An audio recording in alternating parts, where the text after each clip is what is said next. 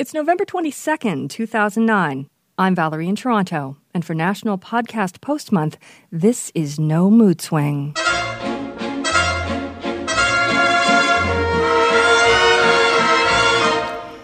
Posted by Heather Havrilesky in her I Like to Watch column. Do you feel helpless and betrayed? Is your breathing rapid and shallow, your pulse racing? Do you feel angry, confused, hurt? Have you felt this way ever since you heard that Oprah will be ending her talk show in September of 2011? Then, like me, you're one of millions of American women who are suffering from abandonment issues as our televisual headmistress, virtual life coach, and personal savior, Oprah, leaves her omnipresent, omnipotent post on the small screen. Don't misunderstand how high the emotional stakes are here. Our love for Oprah burns brighter than the light from a thousand suns. We trust Oprah more than we trust ourselves. We would follow Oprah to hell and back, with or without the promise of a brand new 2009 Pontiac G6 sedan with sunroof and cruise control. Oprah tells us what to read. We don't always love her taste in books, but we love chatting about books with her on her butter yellow couches. Oprah tells us whom to love and admire. We don't always care what Barbara Streisand is up to, but we love watching Babs and Opes clash and subtly try to outshine each other like colliding stars. Oprah feeds our souls. We never liked Dr. Phil that much after he exited Oprah's sacred circle of trust, but while he was basking in her glow, his words spoke to our very hearts. Oprah delivers us from evil when Hurricane Katrina hit, we didn't wonder what George W. Bush or the Coast Guard would do to help those people. We wondered what Oprah would do. Maybe some of her ideas are a little weird. Maybe some of her guests are quacks. But Oprah herself is smart and brash and so awesomely powerful, but also so open hearted and so wise. What will we do without her? Yesterday, when word got out that Oprah will be wrapping up the Oprah Winfrey Show, which has been on the air since 1986, so that she can focus on her new cable television channel, the Oprah Winfrey Network, or OWN, a nation full of women collapsed into the fetal position. Our husbands or roommates or dogs found us in a crumpled heap on the rug, mumbling through tears, I want my imaginary black mommy, I want my imaginary black mommy. Will we be like this for almost two years until Oprah is really gone? Probably. Of course, the media isn't helping to put things into perspective.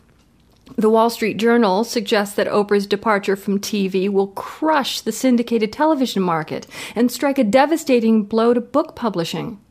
The New York Times warns that ABC's daytime ratings and evening news will both take huge hits, and Oprah's move to start her own cable TV channel will spark, quote, a blow to the fortunes of broadcast television, end quote. How can we begin to put this devastating personal loss in perspective when all we read is about how Oprah will single handedly crush every industry in America?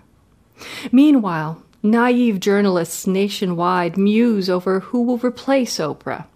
Um, did you just say replace Oprah?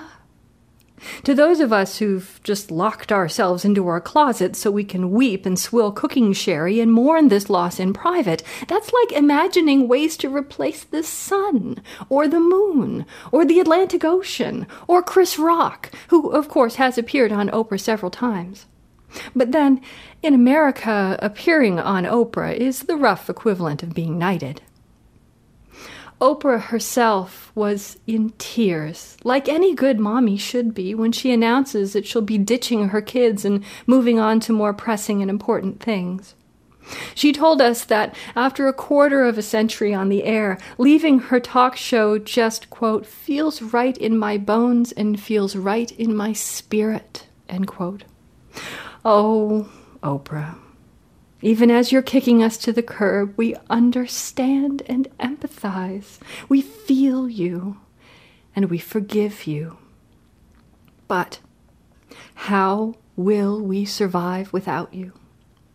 Our minds race back to the days when Oprah was fat, when she wondered if she and Stedman would ever get married. We were only teenagers then, and we naively thought of Oprah as just another talk show host.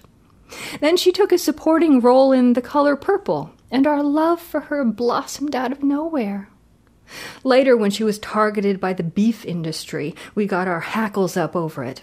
How dare those bad rancher men mess with our sweet, thoughtful, tough loving girlfriend, Oprah? When Jonathan Franzen sniffed at the notion of having an Oprah Book Club logo on the cover of his acclaimed novel, The Corrections, we hated him for it, even though we still loved his book, and vowed that if Oprah ever let our book into her book club, we'd happily throw out our book cover for an enormous close up photograph of Oprah's right ass cheek. I bet it's a pretty one. Okay, maybe that was just me. But I doubt that I'm alone on this. Because for most smart women in this country who are paying attention and care, Oprah walks on water. Why? It's quite simple. Oprah's not just compassionate and charismatic, she knows what's lively and informative to watch or think or talk about. She's a masterly interviewer. She's got a great sense of humor. She's more comfortable in front of the camera than anyone else in the world. She's fun. And when her audience at home starts to get bored, she's bored too. You can see it on her face, that wrinkling of the nose and squinting of the eyes that mean she's about to interrupt some sob story or self involved digression and get right to the heart of the matter. Oprah always, always knows how to keep things interesting. Of course, we knew this day would come eventually, there are only so many years you can spend being surrounded by people who treat you like the second coming of the Lord before you want to expand your empire and spend most of your time running it, much like God, instead of chatting amiably to a camera about green smoothies or obscure Nigerian authors or Nicole Kidman's baby. God Himself may enjoy your devotion, but it's not like He can be bothered to have heart to hearts with you about how to make over your man. Oprah does promise that the final 18 months of The Oprah Winfrey Show are going to be the greatest, most memorable months ever. But that's sort of like your mom taking you for an awesome trip to Disney World before dropping you off the local orphanage. We can picture the final days of Oprah's show already. The Dalai Lama himself will teach us how to bake a quick and easy souffle. Katie Holmes will jump up and down on Oprah's butter yellow couches to announce her joy over divorcing Tom Cruise. Michael Jackson will raise from the dead to sing Thriller to a live studio audience. And every woman in America will receive the keys to a brand new 2011 Pontiac Solstice with GPS navigation and built in video iPod. But until then, Oprah is going to have to help us to peel our snotty faces off the floor. In fact, Oprah probably should consider buying time on every channel for a very special public service announcement in which she'll coax us all very softly, to splash a little water on our faces, and run a comb through our hair and have a sandwich. You can do it she'll tell us in that warm, loving growl of hers, and we'll believe her until we start shivering and sobbing again. Eventually, of course, Oprah will have to dedicate a weekly segment to dealing with Oprah abandonment issues, and thoughtful psychologists and clinicians will have to come and explain to us several techniques for letting go and moving on by ourselves, stronger and better than ever. And we'll try very, very hard to follow their instructions, mostly because Oprah told us to.